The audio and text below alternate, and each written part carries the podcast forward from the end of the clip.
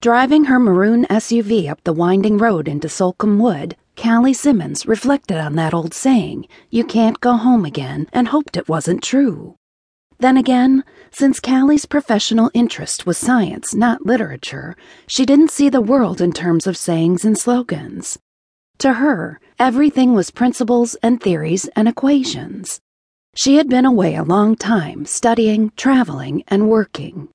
She hoped that by coming back to take an adjunct faculty position at Slocum College while running the inn that had been in her family since before she was born, she was striking some balance in the equation of her life.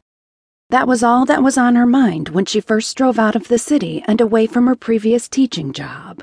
But as she left the city for the countryside, the sights of the field and forest that were so familiar to her, it took her back to a time before she thought of life in terms of physical laws, of cause and effect and calculations.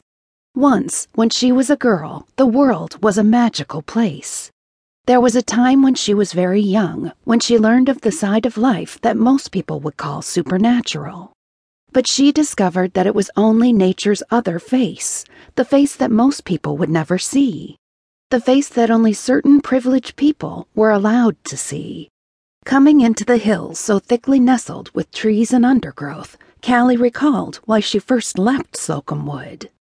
It wasn't because she didn't love her home. It was only because she wanted to know whether there were any other places in the world like it.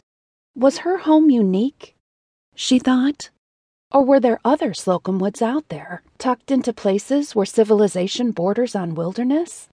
She left because she wanted to learn and because she wanted to know. There were other locations that purported to have mystery spots, but they usually proved to be more about urban legend and human suggestibility than anything else. The place in the forest adjacent to Slocombe Wood was for real. She was only a little girl when she first learned of it. Surrounding a cave set into a hillside in the deepest part of the wood, it was a place where nature seemed oddly unnatural. Curious things happened there hikers found their compasses spinning in wild confusion. Things containing iron clung together magnetically. Radios, watches, phones, and computers behaved with an erratic craziness. Strange lights would hang and float in the air like aurora borealis intruding from the north or phantoms lurking between the trees. It had been a local curiosity for as long as anyone had lived there. Newspaper accounts, magazine articles, and television stories had been done about it. No one had ever satisfactorily explained it, though many had tried.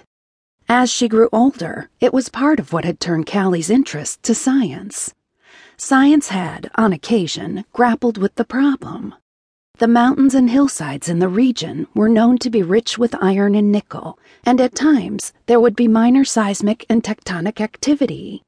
It was speculated that small quakes and tremors would magnetically excite the rock strata and the iron they contained, creating localized magnetic field irregularities that accounted for the strange happenings. The lights were thought to be electronically charged plasma released from the Earth. It was all terribly rational, but it always passed into the realm of paranormal phenomena that were just curiosities of the moment and not thought to have any great scientific importance. And that was the way the people of Slocum Wood liked it, for there were those among them who thought they knew better, and they had every good reason to think they did. A sign at the roadside announced to Callie Slocum Woods five miles. She smiled to see it. Just five miles ahead of her lay familiar places, familiar sights and sounds and feelings, and a few familiar people. A couple of people with whom she was most familiar, a mystery spot wasn't the only thing she had discovered in her girlhood home.